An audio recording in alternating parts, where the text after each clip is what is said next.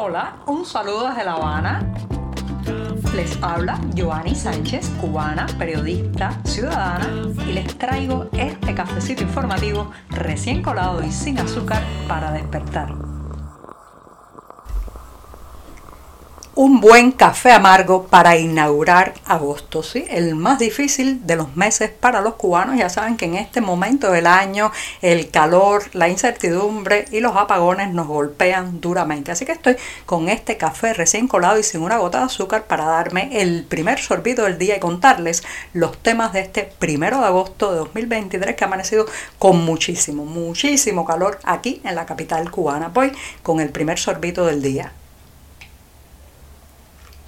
Después de este cafecito sin azúcar, les comento que no hay dinero para comprar dinero, ¿no? No es un trabalenguas, no es una frase hecha, no intento confundirlo, sino que el mercado de las divisas en Cuba, el mercado informal, que es el más importante en este caso, siguen subiendo las tasas de cambio del dólar y el Ahora mismo el euro se cotiza a más de 235 pesos cubanos y el dólar, el dólar le sigue de cerca con unos 225 pesos por cada billete estadounidense. Sin embargo, y aquí viene la explicación de la frase que dije inicialmente de que no hay dinero para comprar dinero, no hay efectivo en pesos cubanos para poder comprar la divisa. La situación, señoras y señores, de la falta de moneda nacional es cada vez más crítica, se agudizó aún más a partir de la semana pasada cuando decretaron cuatro largas jornadas feriadas y eso impactó negativamente sobre la extracción en los cajeros automáticos. Este lunes, cuando comenzó la semana en que estamos viviendo, pues la gente se lanzó desaforada a los bancos y a los cajeros automáticos tratando de sacar efectivo y se han encontrado con un panorama desolador prácticamente no se puede extraer pesos cubanos después de las 10 de la mañana en ningún lugar.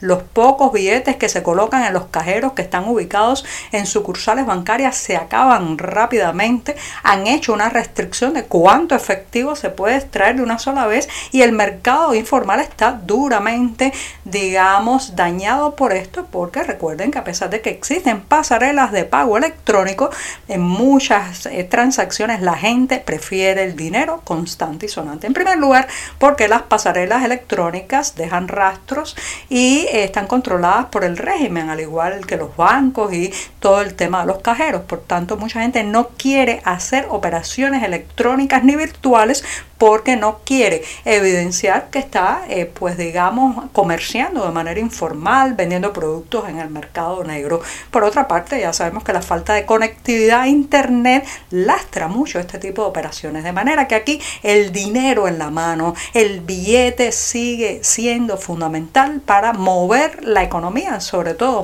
la economía sumergida o la economía informal, pero dinero no hay, ni siquiera para comprar la divisa, la tasa de cambio sigue subiendo, pero el efectivo, los pesos cubanos no aparecen. Esto está forzando a un quiebre y a una crisis que eh, nadie sabe cómo va a terminar, pero algunos especulan que podría forzar la dolarización espontánea y desde abajo de la economía cubana. En la medida que la gente no solamente no confíe cada día en el peso cubano, sino que además eh, tenga menos acceso a él, pues tendrá que apelar a otras monedas, porque lo que no va a pasar es que la gente pase más necesidades, más hambre y más dificultades diarias por no tener dinero para pagar ciertos bienes y servicios. Se apelará más al trueque, como en una aldea medieval estamos cambiando cajas de cigarro o botellas de aceite por cebollas y así sucesivamente, o también pues irrumpirá con más fuerza en las transacciones la divisa, el dólar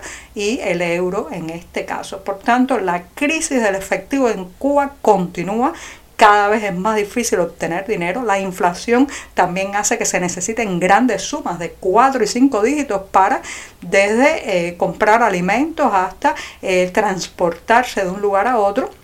Y todo esto pues genera una altísima demanda de billetes. Así que ya saben, no tenemos dinero para comprar dinero. ¿Hasta cuándo va a seguir la situación? No parece que vaya a mejorar ni a corto ni a mediano plazo. Si usted camina por las calles de La Habana en estos días, además del panorama ya digamos que crónico de los basureros que se han instalado en las esquinas, donde hace semanas en muchos lugares no pasan los camiones de recogida de desechos, además de las grietas, los derrumbes, los apuntalamientos y las larguísimas colas, verá en algunos lugares obras de arte, ¿sí? Unas piezas que está dejando en los portales, las esquinas y las avenidas el grafitero cubano Julier Rodríguez, conocido por su nombre artístico Julier P. Ha sido galardonado recientemente con la beca de creación Franz Kafka justamente para hacer estas instalaciones que llevan por título Regalo. Se trata de fragmentos fundamentalmente de edificaciones que se han derrumbado que Julier toma de los vertederos, las limpia y pinta sobre ellas esos dibujos que ya se han convertido en el sello, digamos, personal del autor. Se trata fundamentalmente de rostros, rostros con grandes bocas que están en forma de grito a veces, en forma de alguien que está tratando de tomar aire para no asfixiarse con sus ojos grandotes. También es un estilo muy peculiar al que nos hemos ido acostumbrando los residentes de esta ciudad. Se trata de alguna manera de la expresión del alma de La Habana, un alma atribulada, un alma eh, también deseosa de cambio, un alma que se siente, digamos que cada día un tanto con falta de aire por los problemas cotidianos. Esa esencia habanera, esa esencia de una ciudad que se encuentra en los límites mucho tiempo del desespero, bueno, pues es lo que capta Juliet P. en estas obras, bajo el título de la serie, tiene el título de regalos que usted puede toparse en cualquier esquina de esta ciudad. La hotelera española Meliá, una de las compañías extranjeras que más tiempo lleva gestionando alojamientos en Cuba, ha publicado sus cifras de ganancias correspondientes al primer semestre de este 2023, aunque los números son muy positivos a escala, digamos, mundial, sin embargo, Cuba ha provocado un descenso en los beneficios de esta hotelera ibérica, así como escuchan.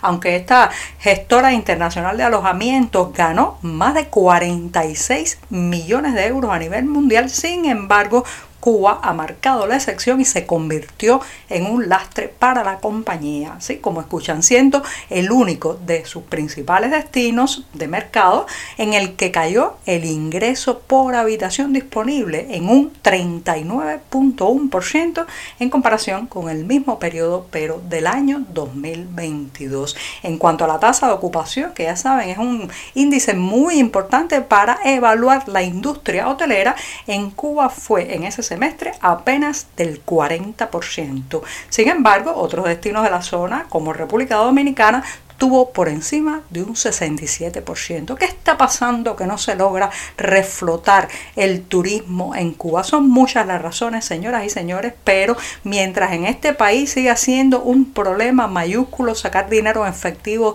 de los cajeros, mientras sigue siendo un problema transportarse porque no hay combustible, mientras no se pueda lograr una burbuja de prosperidad absoluta dentro de los hoteles porque la realidad, la crisis y el deterioro cubano se cuela por cada rendija, es muy probable que los viajeros hagan sus maletas y se vayan a otra parte. Momento de decir adiós a este programa de martes y lo voy a hacer con una oda al libro impreso. Sí, en medio de la crisis que estamos viviendo, como ocurrió también en el periodo especial de los años 90, la impresión de libros ha sido una de las más golpeadas. Cada vez las tiradas son más pequeñas, muchos libros dormitan años y años en una gaveta sin poder llegar nunca a editarse, imprimirse y terminar en las librerías o en las bibliotecas debido a la falta de papel y también de recursos del país para mandarlos a imprimir en otras naciones. Por tanto, la industria editorial cubana está duramente golpeada, pero sin embargo queda la esperanza de que fuera de nuestras fronteras los autores cubanos siguen publicando.